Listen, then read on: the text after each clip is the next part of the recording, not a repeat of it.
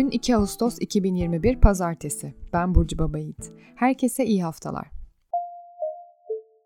Geçtiğimiz hafta kadınların gündeminde neler vardı? Bir araya geldiğimizde neler konuştuk? Bizler için önemli tarihler ve gelişmeler nelerdi? Kadınlara dair hangi konuların altı çizilirken hangi konular gölgede kaldı?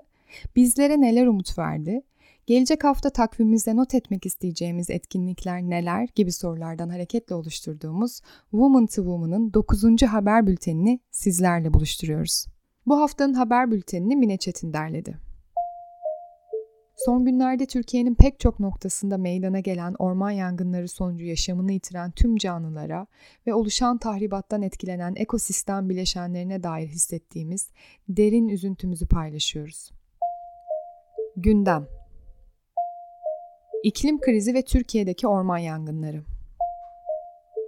28 Temmuz tarihinde başlayan orman yangınları Türkiye'nin 32 ilinin 112 noktasında devam ediyor. Yangınların etkili olduğu bölgelere acil ihtiyaçların gönderilmesi veya zarar gören alanların yeniden ağaçlandırılması için TEMA, AKUT, AHBAP, HAYTAP, WWF başta olmak üzere pek çok sivil toplum kuruluşu ve sivil inisiyatif kampanya başlattı. Yangınların kontrol altına alınması ile ilgili çalışmalar ve acil çözümlere yönelik kampanyalar devam ederken kamuoyunun gündeminde orman alanlarının nasıl korunacağına ve yangının kontrol altına alınmasının uzun sürmesine dair tartışmalar sürüyor.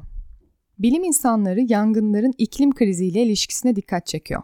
Sabancı Üniversitesi İstanbul Politikalar Merkezi İklim Değişikliği Koordinatörü Doktor Ümit Şahin, orman yangınlarının büyük bir oranda insan kaynaklı olduğunu, çünkü insanın yanlış imar ve turizm politikaları sonucu olarak iklim krizinin faili konumuna geldiğini söylüyor. Yangın ekoloğu İsmail Bekar, yangınların bu denli büyümesinin de iklim değişikliği ve insan aktiviteleriyle doğrudan ilişkili olduğunun altını çiziyor. Doğanın kendini iyileştirmesi, ekolojik çeşitliliğin gözetilmesi, planlı ve doğru ağaçlandırma yapılması konularında da bilim insanlarının söylediklerine kulak vermeye devam ediyoruz. Ve bununla birlikte bazı sorularımız var. Mevcut ormanlık alanların korunmasına dair hangi politikaların geliştirilmesi gerekiyor? Yanan bölgelerin kısa zaman içerisinde yeniden ağaçlandırılması doğru mu? Yangından doğrudan etkilenenlere yapılacak yardımlar hakkında biraz daha detay verilebilir mi? Türkiye'de toplumsal cinsiyet eşitliğini izleme raporu yayınlandı. Cinsiyet Eşitliği İzleme Derneği, kısa adıyla CEID, bu yıl ilk defa Türkiye'de toplumsal cinsiyet eşitliğini izleme raporunu yayınladı. Akademisyenler 2019-2020 yıllarındaki veriler doğrultusunda hazırladıkları raporda toplumsal cinsiyet eşitliği konusunda 16 farklı alanda görülen değişimi ortaya koydu. 2018'den bu yana hükümetin resmi belge ve uygulamalarında toplumsal cinsiyet eşitliğinin temel bir norm olarak yer almadığı ve Türkiye'nin toplumsal cinsiyet eşitliği alanında evrensel norm ve stratejilerden giderek uzaklaştığı tespit edildi.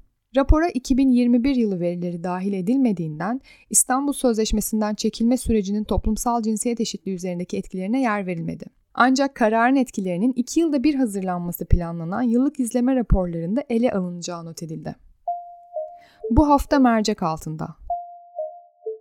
Olimpiyatlar ve toplumsal cinsiyet eşitliği.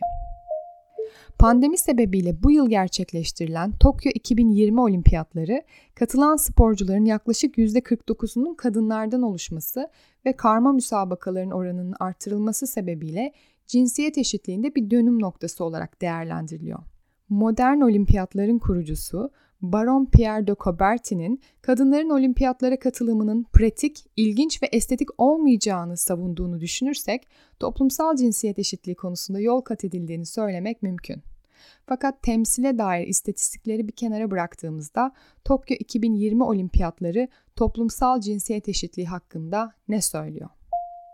Olimpiyatlar süresince aynı zamanda sporcuların giysilerine cinsiyetçi müdahaleler de yapıldı ve formalarının tek tipleştirilmeye çalışılması da sporda cinsiyet eşitliği konusunu bir kez daha tartışmaya açtı. Ayrıca spor müsabakalarının anlatımında cinsiyetçi, homofobik ve transfobik söylemler sürüyor.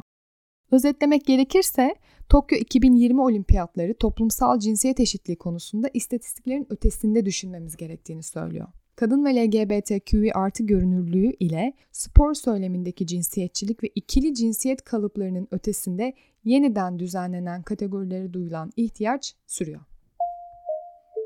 Dünyadan haberler. Budapeşte onur yürüyüşüne binlerce insan katıldı. Önceki bültenlerimizde Macaristan'ın LGBTQI artı karşıtı yasayı kabul ettiğinin haberini vermişti. Yasanın çıkmasından kısa bir süre sonra geçtiğimiz hafta sonu Budapeşte de bu zamana kadarki en büyük onur yürüyüşü gerçekleşti. Zorla kısırlaştırıldıktan sonra hayatta kalabilmiş kadınlar için adalet. Çek Cumhuriyeti Senatosu yaptığı oylamada 1966 ile 2012 yılları arasında Çekoslovakya ve daha sonra Çek Cumhuriyeti yetkilileri tarafından zorla kısırlaştırmaya maruz bırakılan binlerce kadına tazminat ödenmesini kararlaştırdı. Bu hafta gözümüze çarpan etkinlikler. Her kadının anne olmak zorunda olmadığı konusunu işleyen Nema Tiyatro'nun sahnelediği Annen Burada Yavrum oyunu 9 Ağustos'ta Selami Çeşme Özgürlük Parkı'nda izleyicilerle buluşuyor. Latife Tekin'in Sevgili Arsız Ölüm isimli romanından uyarlanan tiyatro hemhalin sahnelediği Sevgili Arsız Ölüm Dirmit oyunu 5 Ağustos'ta Selami Çeşme Özgürlük Parkı'nda izleyicileriyle buluşuyor.